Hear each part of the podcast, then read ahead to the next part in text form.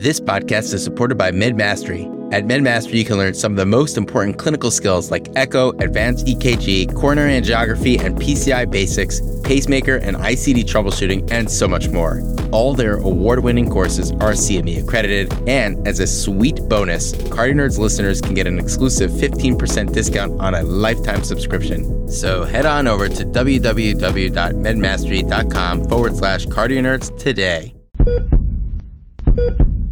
Worldwide, cardiovascular disease affects the lives of hundreds of millions. Dedicated cardio nerds everywhere are working hard to fight this global epidemic.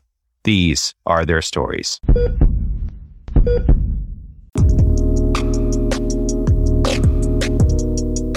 cardio nerds. Welcome back to the Cardio Nerds Cardiac Critical Care Series, which is a multi-institutional collaboration made possible by contributions of stellar fellow leads and expert faculty from several programs led by series co-chairs Dr. Mark Belkin, Dr. Eunice Dugan, Dr. Karan Desai, and Dr. Yoav Karpenshif. In this episode, we are joined by Dr. Venu Menon, who is the Fellowship Program Director and Director of the Cardiac Intensive Care Unit at the Cleveland Clinic. Join us as we learn all about contemporary data available for acute myocardial infarction and cardiogenic shock in this very important case-based discussion. So stay with us. Finally, this podcast is not meant to be used for medical advice. The views expressed here do not necessarily reflect the opinions or policies of our employers. CardioNerds is an independent, fellow-founded platform with the mission to democratize cardiovascular education. To continue creating free and unbiased quality content, we are proud to collaborate with all stakeholders, including trainees, experts, fellowship programs, professional societies, industry, and patient advocacy groups. Relevant disclosures can be found in the episode show notes, and the curriculum and content is planned, produced, and reviewed solely by CardioNerds without external bias. And with that, it's time to get nerdy. Hi, everyone, and welcome to another installment of the CardioNerds Critical Care Series. My name is Yoav Karpenshif, and I'm one of the co-chairs of this series and a general cardiology fellow at the University of Pennsylvania. I'm joined today by CardioNerds co-founders Amit Goyal and Dan Aminder. Hey, guys. Hey, Yoav. Happy to be here. I'm so glad we're all here today. Today, we're talking about the approach to acute myocardial infarction complicated by cardiogenic shock. To lead us in this discussion, we're so excited to have Dr. Priya Kothapalli joining us today. Priya completed her medical school at Temple University. She did her residency at Houston Methodist. She is currently the Chief Fellow and CardioNerds Ambassador at University of Texas at Austin and will soon become the institution's first ever Interventional Cardiology Fellow. Welcome, Priya. Thanks, Yoav. I'm so honored to be here with you today to talk about cardiogenic shock and acute MI. This topic is of special interest to me as I approach my training in interventional cardiology. If you look back, it's pretty incredible to see the last 20 years of how the management of acute MI has evolved over time. However, cardiogenic shock, as we all know, remains a very challenging issue. We are therefore so lucky to have our expert here today and leader in the field, Dr. Venu Menon. Dr. Menon earned his medical degree from Jawaharlal Institute of Postgraduate Medical Education and Research in Pondicherry, India. He completed his internship and residency in internal medicine at St. Luke's Roosevelt Hospital in New York, New York, where he served as a chief resident. He continued at St. Luke's Roosevelt for his cardiovascular fellowship. Dr. Menon is currently the Mehdi Razavi Endowed Chair and Professor of Medicine at Cleveland Clinic, Lerner College of Medicine. He serves as the section head of clinical cardiology, fellowship program director, and director of the cardiac intensive care unit at the Cleveland Clinic. He's the chair of AHA's Acute Cardiac Care and General Cardiology Committee of the Council on Clinical Cardiology. We are so glad to have you here today, Dr. Menon. Delighted to be here, Priya. Looking forward to this. Gosh, Dr. Menon, thank you so much for joining us. You know, for the team, I've been really looking forward to this episode. Rounding with Dr. Menon in our CCU, aka J31, is one of, hands down, the greatest joys of being a Cleveland Clinic Cardiology Fellow. And we are so privileged to share some of that with CardioNerds everywhere. Looking forward to it, Amit. Thanks.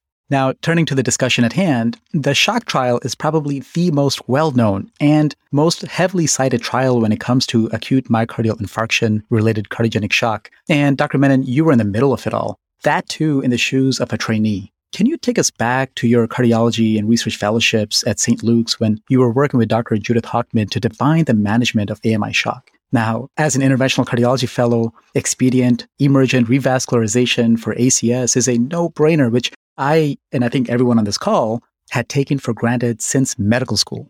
But what were the prevailing thoughts and management paradigms for such patients pre-shock trial? And what did we take away from the trial itself? Oh, thanks, Amit. So let me take you back to 1992. It's June 17th. It's my first day as an intern in the CICU, and I get 4 admissions. One is a complete heart block with Lyme's disease. The second is a guy with Chagas disease with multiple PVCs. The third is a bread and butter heart failure. And the fourth is a patient with an acute MI in cardiogenic shock. And the next morning, my attending walks in, and she's Judith Hochman. And we go on rounds, and I had every intention to be a hemato-oncologist when I started rounds that day. And by the time rounds finished, I was so profoundly impacted by her attitude and her approach to those patients that I decided I was going to be a cardiologist. And so a short while later, I don't know how much folks know the Upper West Side of New York. It was lunchtime. I had my pager on. I went across to Broadway. There was a Chinese restaurant there called Ollie's right across from Columbia. I was buying myself some food when my pager went off, and I said, you know what, let's forget the order. I need to go back and answer this right away. And I got called up to her office, and she said, you know, I like the way you work. Would you like to work with me? And I've got 2 projects for you. One is cardiometabolic. We want to see what the impact of glucose, insulin, potassium is on cardiac metabolics. And we think there's a role for that in cardiogenic shock. And oh, by the way, we're also going to do this trial called the SHOCK trial. Would you like to be a part of it? And so for the next 10 years, as an internal medicine resident, as a fellow, and as a young faculty member, I had the opportunity to ride on this great, great, great clinical trial, which really defined what I wanted to be. And it just goes to say that, you know, opportunity comes by and you grab it, and I'm forever grateful for that opportunity. Now, the other part you did ask was what the context was of doing the shock trial in the early 90s, because it seems such a basic thing to revascularize patients with an acute myocardial infarction today. So in the early 1990s, remember, the main form of reperfusion therapy is fibrinolysis. The first balloon angioplasty was done by Hartzler in Kansas City around 1981. But throughout the 1980s, balloon angioplasty, and especially primary angioplasty, is being done in few hospitals around the country.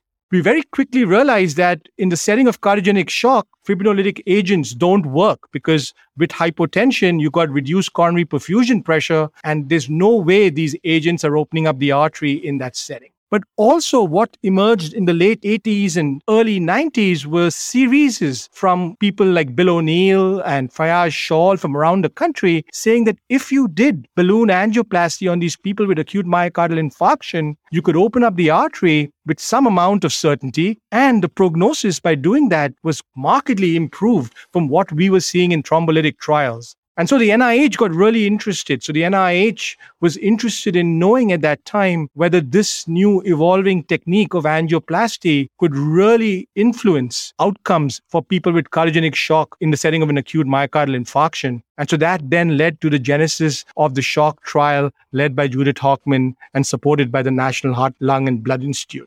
That was amazing, Dr. Menon, and thank you for your insights there. The shock trial is the definition of a groundbreaking, paradigm-shifting trial. The science that came out of it has changed the way we take care of a large subset of these patients. So, you know, one thing that I'm struck by, though, is as impactful as the trial was, your involvement in it was in the shoes of a trainee, you know, starting, you know, as an intern through early career faculty. And, you know, I think as trainees, we certainly are touched by the profound impact we can have on individual patients at the bedside. But it might be, I think, for many of us, easy to forget the impact we can have on science and trajectories of fields. So I was wondering, maybe having contributed to the shock trial in those shoes and now being a fellowship program director of a large training program, I was wondering if you could impart some wisdom or advice about getting involved with science as a trainee. I think this is a really important question, Amit, and I think it's something every cardiology trainee should have the opportunity to be part of, simply because, you know, when you read the New England Journal of Medicine or you read a JACC circulation paper and you see a Kaplan-Meier curve and you see 2 curves diverging, it's very easy to interpret that as treatment A is better than treatment B, and this is how I use it in practice. But what's really important is how did we design that question?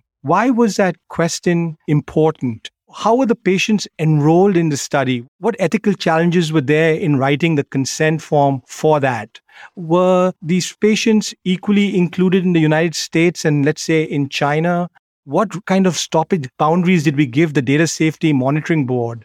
How did we respond to a site that may have been, not putting appropriate data into the study? How do you challenge with recruitment and ensuring adequate women are represented in the study? These are things that you don't really get from actually reading a paper and just looking at the Kaplan-Meier curves. And I think if everyone has the opportunity in some fashion to be embedded in the conduct of a large clinical trial that's asking an important question, there's so much to learn about ourselves as physicians, about our patients, and about getting ethical information that adds to the medical literature, because that's ultimately what defines us, right? The thing that really excites us about cardiology is we're a field that's largely evidence-based. We do what we can show really works. But to do that, you need to do these trials in a meaningful way, and understanding the background of how to do a trial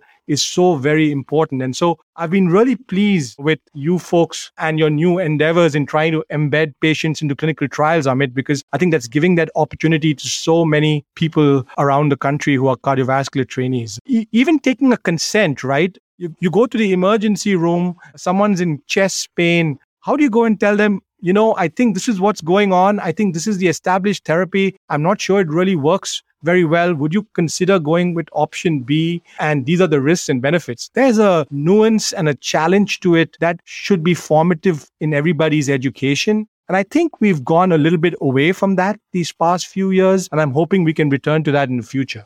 Dr. Menon, your passion for scientific inquiry and the translation into clinical practice is just so inspiring. We're so lucky to have you here with us today.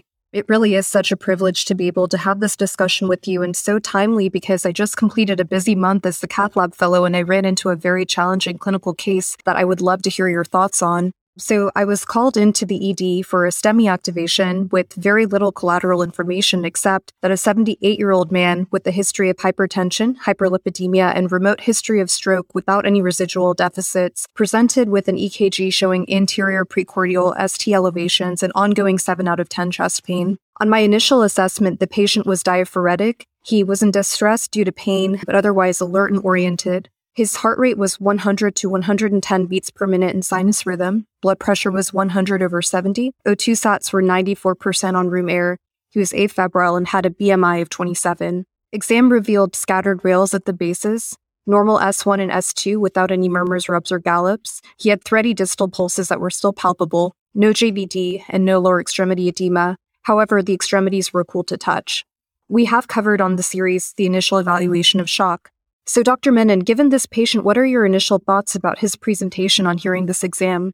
I think we're going to have a long night, Priya. This person's obviously somebody who's going to be in trouble. We have an elderly gentleman with a large anterior wall MI, both of which are risk factors for mortality in the setting of an anterior infarct. Add to that, the heart rate is increased and the blood pressure is tenuous. So when you take a look at just 4 parameters, age, location of the infarction, heart rate, and systolic blood pressure, that accounts for about 90% of the prognostic data for mortality. And so here's somebody who's coming in with signs of heart failure in that setting. And so we know this person has a very, very, very high mortality, and we need to act with urgency to open up this infarct-related vessel. We've learned about this from the 1960s. If this patient in the original CLIP classification would have met criteria of having rales in the lung, having a low blood pressure, and being at extraordinary risk, and that remains important today. So I think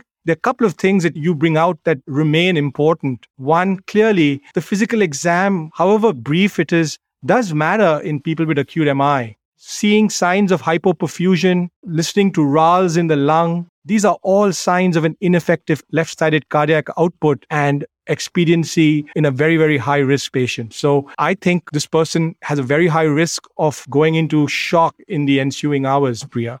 Thank you so much for that, Dr. Menon. And what an amazing story earlier about the shock trial genesis, as well as your personal journey and reflections that we are finding just so inspiring. And for our listeners, what Dr. Menon was referring to earlier regarding trial recruitment was our recent launch of CardioNerds Clinical Trials Network, where we aim to marry trial enrollment with fellow and training personal and professional development. And you could definitely check out more about this at cardionerds.com/clinical-trials. But anyways, back to our discussion at hand. Dr. Menon, clearly we can truly elucidate and glean so much valuable prognostic information before our patient ever reaches the cath lab with what you said in even a short HMP. So this really highlights the importance of targeted history and physical with real-time vitals. Dr. Menon, we have a really sick patient at hand right now, and we're likely seeing the early stages of shock, SCI class B or C even, and we know that they have an acute anterior STEMI. What is your approach to revascularization in cardiogenic shock in acute MI? And would your approach change if the presentation was more of an end-STEMI rather than a STEMI? Not really. I think, in the setting of shock, our first goal, especially when, obviously in this setting, we're limiting ourselves to an acute myocardial infarction, is clearly to define anatomy. The reason to define anatomy is that the prevalence of triple vessel disease and left main disease in shock remains very, very high. I would say the LAD is probably 45-50% involved. The left main is about 20% in this kind of a situation. And once we define anatomy, it's key to open up the infarct artery as soon as possible. And so that would be our primary goal. There was this controversy as to what to do with the non-infarct vessel. And clearly, Holger Thiele and his colleagues did us a huge favor by doing the Culprit SHOCK trial, in which they took patients with shock from an acute myocardial infarction, defined anatomy, and randomized them to culprit only revascularization with stage revascularization downstream versus multivessel revascularization in that setting. And they really showed that doing routine multivessel intervention was actually associated with a worsened primary endpoint of death and need for dialysis. And so I think we should certainly attempt culprit vessel revascularization in this patient. Now, it is important to understand why the non-infarct vessel may be important in this setting. So when we did the original shock trial, remember, a lot of people had triple vessel disease and left main disease. We only had balloon angioplasty at that time. Stents were just coming on in 1995. And so most patients in the shock trial, or a large group of patients in the shock trial with left main disease and triple vessel disease, ended up going for emergent bypass surgery within hours of randomization, and they did fairly well. And so our hypothesis as to the good outcomes on these patients with bypass surgery was that we were mitigating both infarct zone ischemia and remote ischemia. And as a result of that, these patients did well in the short and long term. Holger tested this in the trial, and clearly what he showed was that routine, and by routine, I mean, you're just going to do it no matter what, that strategy does not work. I think there's still a role for possibly performing culprit and non-culprit intervention in specific patients. So what do I mean by that? I think echocardiogram in the setting of an acute myocardial infarction really helps. It defines the infarct zone and it defines the non-infarct zone, right? If you have severe epicardial stenosis in the non-infarct zone and the non-infarct zone looks hypokinetic, I think clinically that's the kind of patient who may probably benefit. But a routine strategy of just opening up a CTO in an infarct zone that might be infarcted in the past clearly should not be performed. And in the ESC guidelines now is a class 3 indication. So for this patient that you described, I think my first goal is get that patient safely and as quickly as possible to the cath lab. Certainly, the patient looks pretty sick. So if the patient needs to be intubated prior to such a procedure, or whether I need to use a mechanical support as an adjunct to the procedure, these are all things we may want to discuss. But the initial goal clearly is go to the lab, identify the infarct vessel, and do your very best to open it up as soon as possible and obtain TIMI-3 flow. Thank you, Dr. Menon. I really appreciate your perspective, especially the historical perspective and thinking about what the research actually showed us, both from the shock trial and the culprit trial. Thinking about this patient, I'm really worried about him. From our physical exam, like we've been discussing, it's very clear that this patient's in trouble. And to get at your point, the most important thing is to get this guy to the cath lab. You mentioned an echo as potential extra set of data. Is there any other source of additional data that you want while the patient is being emergently transported? I think there's two things here. One clearly is you want to know everything you can about this patient in that small window of time that you have. What I mean by that is you want to know, was this gentleman playing golf yesterday? Was he functionally very active? Did he have any end organ systems that were significantly affected? Does he have any ongoing issues that are going to shorten his expected lifespan? Because in the absence of either not knowing this or knowing that he was otherwise very functional, you're going to be very aggressive with what you find in the cath lab. And the reason I say that is, remember, in the original shock trial itself, age less than 75 was the group that really benefited. And in the clinical trial itself, the elderly, defined as an age group more than 75, did not benefit from an early revascularization strategy. Now, that is in complete contrast to large amounts of data in registries where the elderly benefit just as much from clinical revascularization. And that's because in registries, these patients are cherry-picked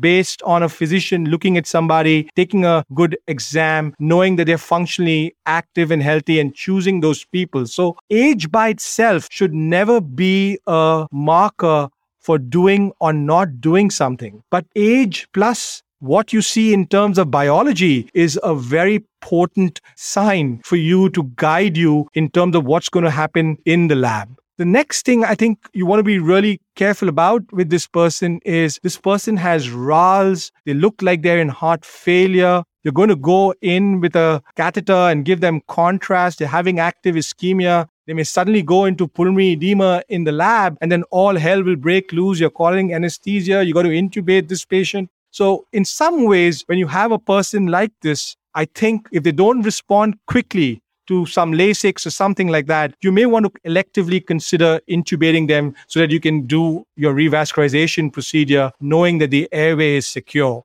And then the other part clearly is, because this patient is tenuous, you may strongly want to consider adjunctive placement of some sort of a supportive device to decompress the left ventricle and make your revascularization much safer as part of the procedure itself. So these are the things that are going on in my mind as I quickly activate the lab and have my interventionist plan to define coronary anatomy. Dr. Menon, thank you so much for your insight. And as you mentioned initially, we were definitely in for a long night, and the clues that we got from the physical exam were invaluable. So our patient did make it to the cath lab, but en route had worsening tachycardia, persistent hypotension with systolic blood pressures in the 80s, mean arterial pressure in the 55 to 60 range, prompting the initiation of an norepinephrine infusion while he was prepped and draped for the procedure. Yeah, thanks for that handoff, Priya. You know, this context is unfortunately not too uncommon a scenario. We have a patient that is getting worse prior to revascularization in the setting of an anterior MI. Dr. Menon, what is your approach to stabilizing a patient like this? And can you discuss your threshold for reaching for mechanical circulatory support options prior to revascularization in this patient population, especially as there is some interest for deliberately placing MCS devices pre-revascularization to limit the infarct size? Thanks, Amit. So obviously, for most folks who are encountering a patient like this and are not in the cath lab, they don't have anything else but vasopressor therapy to increase the blood pressure. And we know that nothing good comes out of utilizing vasopressors like dopamine or levofed in this situation, in that apart from increasing the blood pressure, everything else is going in the wrong direction. You're increasing the heart rate, you're increasing ischemia, you're increasing arrhythmogenicity, you're causing more peripheral vascular vasoconstriction. You're increasing supply-demand mismatch in all the vital organs around the body. And so vasopressor use, in my mind, should be minimized and, if possible, completely avoided. So in a patient like this who is coming into the lab needing vasopressor support, my first thing is, how can I get rid of this vasopressor? And I'm going to go on to support. And that's why I'm hoping that along this way, you'd mentioned the echocardiogram. So I'm hoping my smart cardiologist using a point of care ultrasound had quickly just done a parasternal and an apical four-chamber view and said, you know what, Dr. Menon, the RV function looks normal. There's a large wall motion abnormality in the anterior apex. I don't see any MR. I don't see a pericardial effusion. There's no signs of a ventricular septal rupture. If I knew that, I'd say, hey, this is pure, predominantly LV cardiogenic shock from a large acute anterior MI. This person's LV-EDP is going to be elevated. They're going into pulmonary edema. It's only going to get worse. Let me decompress the left ventricle. And I got two choices, the intra-aortic balloon pump and the impeller. I just need left-sided support. From all the data that's come out from the IABP SHOCK II trial and other trials, we know that the use of an intra-aortic balloon pump in this situation is not associated with a dramatic improvement in mortality. So I would, in such a case, strongly advocate for decompressing the left ventricle with some sort of a percutaneous ventricular support like an impeller CP. Wow, Dr. Menon. Thank you for sharing your thought process in such a comprehensive way and talking about the options in this situation. Again, there's so much important information available to us even before we perform any invasive testing. And as you mentioned, it is so important to recognize and manage shock early and appropriately, and then to use that information to make our clinical decisions. In addition to this very elegant summary, I would also like to refer our listeners to a recently published AHA scientific statement entitled Invasive Management of Acute Myocardial Infarction Complicated by Cardiogenic Shock, written by our very own Dr. Menon and other thought leaders in the field. Truly is an excellent document.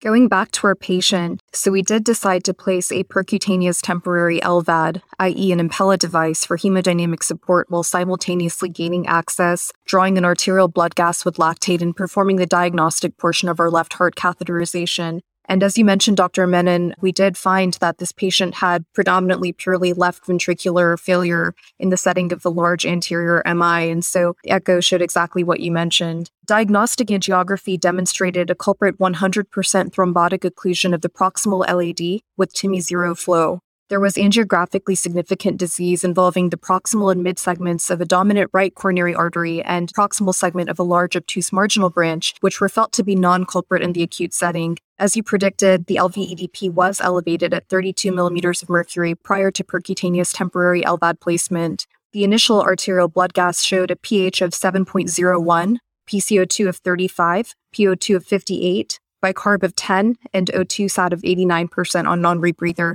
The lactate was elevated at 6. As the patient is being intubated, we're discussing our revascularization strategy. Dr. Menon, can you talk about the evidence for revascularization of culprit and non-culprit lesions in acute MI? Yeah, so I think I alluded to that a little bit in the prior discussion, but I think that this is the one class one indication that we have in cardiogenic shock is that we know that early revascularization saves lives, right? In the shock trial, the number was 13 lives saved per 100 patients treated. So a phenomenal benefit in terms of mortality. Now, unlike acute myocardial infarction without shock, where we are finding that treatment of the infarct and non-infarct vessel is associated with a reduction in an endpoint, mainly a reduced revascularization, in the setting of cardiogenic shock based on the Culprit SHOCK trial, a routine strategy of non-culprit intervention certainly is not associated with any benefit. And this is a fantastically done trial, right? Around 700 patients in Western Europe are randomized to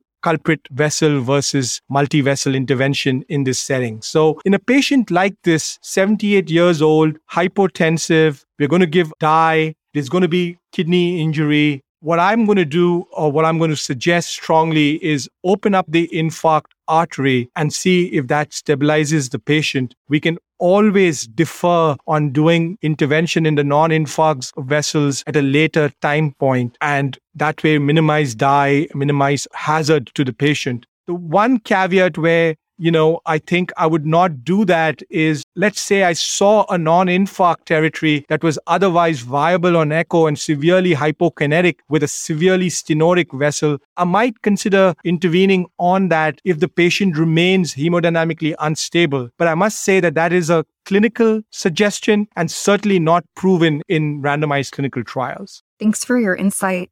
With the support of the percutaneous temporary LVAD, which we placed via the left common femoral artery approach, we were able to rapidly wean off the norepinephrine. We were able to successfully perform PCI to the culprit LAD lesion with placement of a drug-eluting stent from the contralateral axis site without significant delay. The completion angiography showed 0% residual stenosis and TIMI-3 flow into the distal LAD, which reached the apex. The patient remained electrically stable throughout the case. He received heparin for the procedure and was continued on heparin while the percutaneous fat remained in place. He received aspirin and diluting dose of a P2Y12 inhibitor, clopidogrel, in the setting of his known history of prior stroke. His blood pressure remained borderline but acceptable with full percutaneous fat support, with an Impella CP placed at P8 flowing 4 liters per minute. We made the decision to leave the percutaneous fat in place with plan for wean once his metabolic derangements were appropriately corrected over the next day. The patient was admitted to the ICU for monitoring. Dr. Menon, we hope that this patient will turn the corner with revascularization and mechanical circulatory support. Once he's in the CICU, what is your approach to monitoring for acute MI complications and also for weaning his MCS support? What should we be looking out for over the next few days? So, I think you've done a terrific job so far, Priya. You've taken this 78-year-old man who comes in with a very high-risk infarction, and you've intervened successfully on the infarct vessel. He looks like he's electrically quiescent, and you've already had early signs of clinical improvement in that he's no longer on vasopressor support and you're maintaining hemodynamic stability just on your impeller settings. All that's really good, but now we have to wait, right? What you've really done with this person is you've bridged him to a decision, and now what's going to happen really depends on how much myocardium did we salvage? What does return of function look like? Is there stunned myocardium that's going to recover in the hours to come by you giving him hemodynamic stability? And so I'm going to be cautiously optimistic. And while I'm cautiously optimistic, I think there are things I'm going to be concerned about in this person. One clearly is he's an elderly person who's had mechanical support. I want to make sure he's not going to have a bleeding complication, because bleeding with devices is a huge issue in the CICU. The second thing we want to make sure of is that he's not having any vascular complications from these large bore devices that have been placed in him. And so we're going to watch for that very, very carefully. The third thing that I'm going to be concerned about is we did make a choice of giving this gentleman clopidogrel, but remember, he's hypotensive. He's got a fresh stent. His risk of stent thrombosis is fairly high. So we're going to be very, very careful and monitor him closely that there's no signs of stent thrombosis. There is very little data on antiplatelet use in the setting of cardiogenic shock in terms of randomized clinical trials. So clearly, if this person had gotten ticagrelor because he was younger and didn't have a stroke, you would try to crush it and give it to him through his NG tube, because now that he's intubated, you may want to consider something like cangrelor early on just to make sure you got enough 2B3A on board. But suffice to say, here you've done a good job. He's on the clopidogrel, but we're certainly going to make sure that that stent remains patent. The next thing we're going to do is repeat an echocardiogram on this patient. So everyone who comes into the CCU, now the fog of war is over. You can do a complete evaluation. You can make sure that he doesn't have any significant valvular issues or hemodynamic issues that need to be addressed. The next thing we would strongly advocate in all patients like this who present to the CICU is hopefully a right heart catheter was placed in the cath lab itself, making it easy for the CICU team. But if a catheter was not placed, we would strongly support placing a right heart catheter to continuously monitor hemodynamic parameters. Now, when you take a look at the guidelines, there's really no strong support for right heart catheterization in this setting. I think it's a class 2B indication because we really don't have clinical trials showing improvement of outcomes by using these devices. But when you take a look at the scientific statement and you take a look at what we feel by the bedside, I think it's really important when you're making active changes in terms of support, in terms of vasopressor use, to be able to look at the consequences of your actions. And for that, a right heart catheter is very, very useful.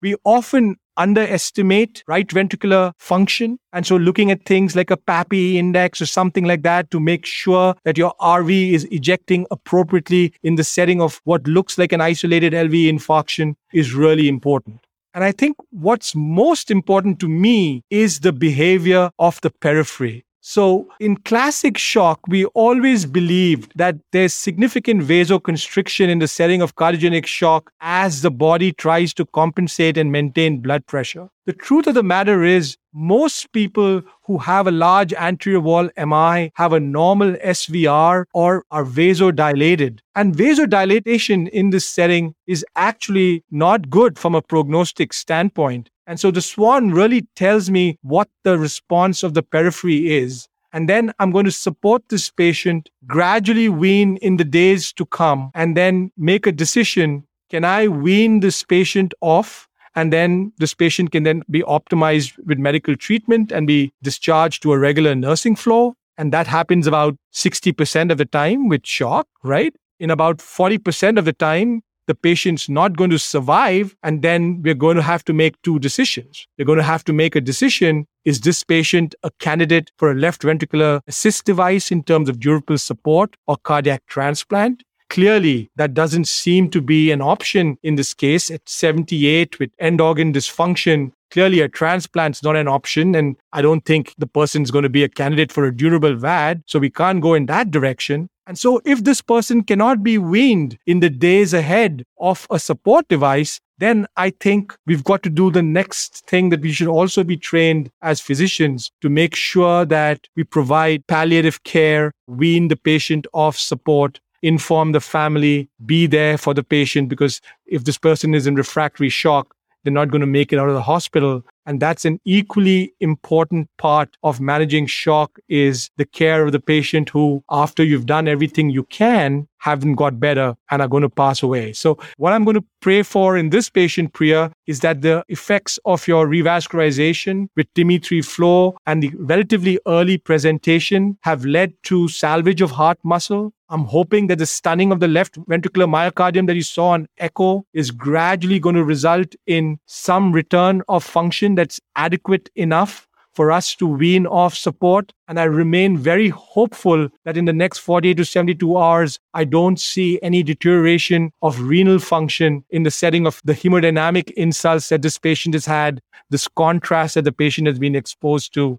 And so I'm just going to keep my fingers crossed with fantastic nursing care and bedside monitoring to try to see what the impact of this revascularization is going to be. Dr. Menon, it's so helpful to hear your perspective on managing this patient. Going back to our patient, so we did end up placing a PA catheter before he was sent to the ICU. He had a CVP of 10, a PA pressure of 54/32 with a mean PA pressure of 39, a pulmonary capillary wedge pressure of 32, a FIC cardiac output and cardiac index of 4.2 and 2 respectively, cardiac power output of 0.58.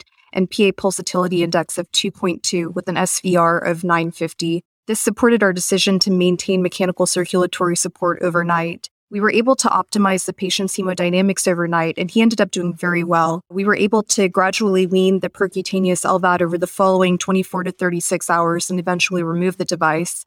The patient remained chest pain-free, electrically and hemodynamically stable. He had an LVEF of 35% with anterior apical hypokinesis on echo and no other significant findings of valvular disease and no pericardial effusion. And we hope that the patient will recover some of his LV function after revascularization and with good medical therapy. He was sent home on hospital day 6 with a wearable defibrillator.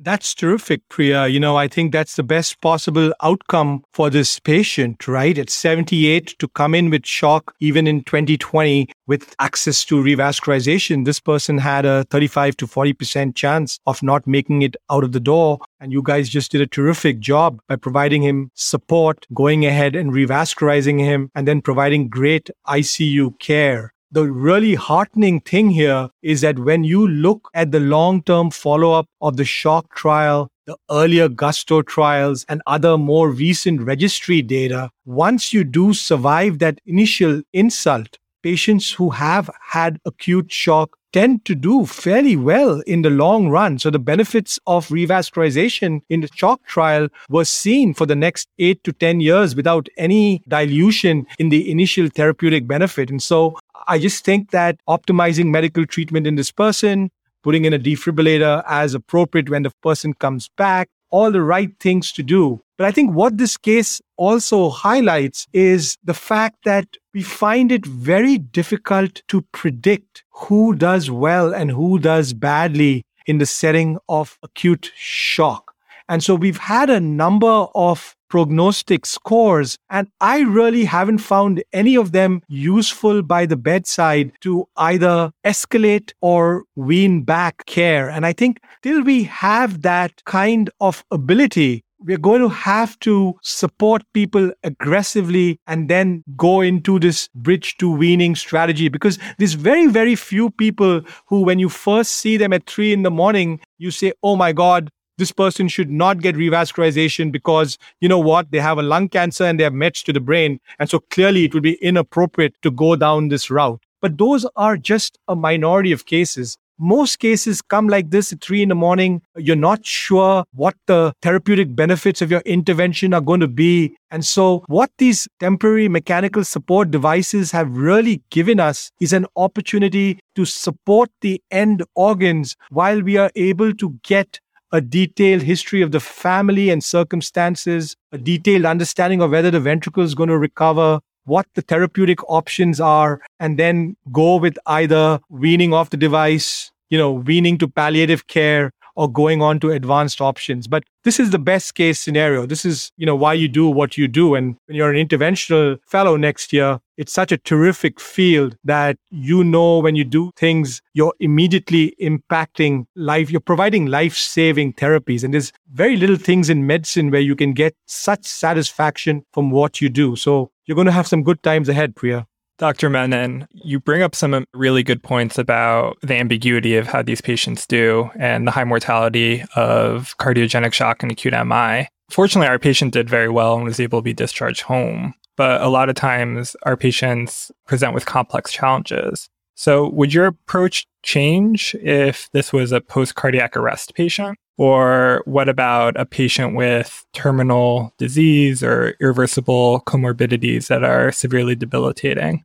Yeah, so clearly very challenging, right, Yoav? Because I don't mind making huge decisions like not going down this track if I have a clear understanding of who the patient was before this acute insult. So there will clearly be people. Let's say this were an 85-year-old man with a large anterior wall MI who had renal failure and a creatinine of 3.7 and a prior stroke. We're not doing all of these things because there is no way this person is going to have a meaningful and productive life in the years to come, and we should not embark on this. But having that kind of understanding is extremely challenging in an acute, emergent situation. And so that's why I brought up what I did. And so clearly, if I did not know that, I would give the benefit of the doubt and go all out in this situation. Now, cardiac arrest is a pretty unique situation. So Jake Jentzer, one of my colleagues at the Mayo Clinic, has done a lot of work on this. And when you take a look at the Mayo Clinic outcomes, in each stage of shock, if that's complicated by cardiac arrest, the mortality rate increases dramatically. And so clearly, if this was a patient who came in with a cardiac arrest and had manifest ST elevation, I would do everything the same way as we spoke about. But if this person came in with cardiac arrest and non-specific STT changes in this day and age, I probably, based on the data, may not have taken this patient to the lab. The neurological outcome is what's going to determine outcome for many of these patients. But in ST elevation, I think you take them to the lab. And the one lesson I would say is if someone has a cardiac arrest, right, and you do a quick echo on them, you're going to see an LV that's completely dysfunctional. The EF is 5 to 10%. And you may think, oh my God, this is futile. But a lot of that is just shocked heart after an acute cardiac arrest.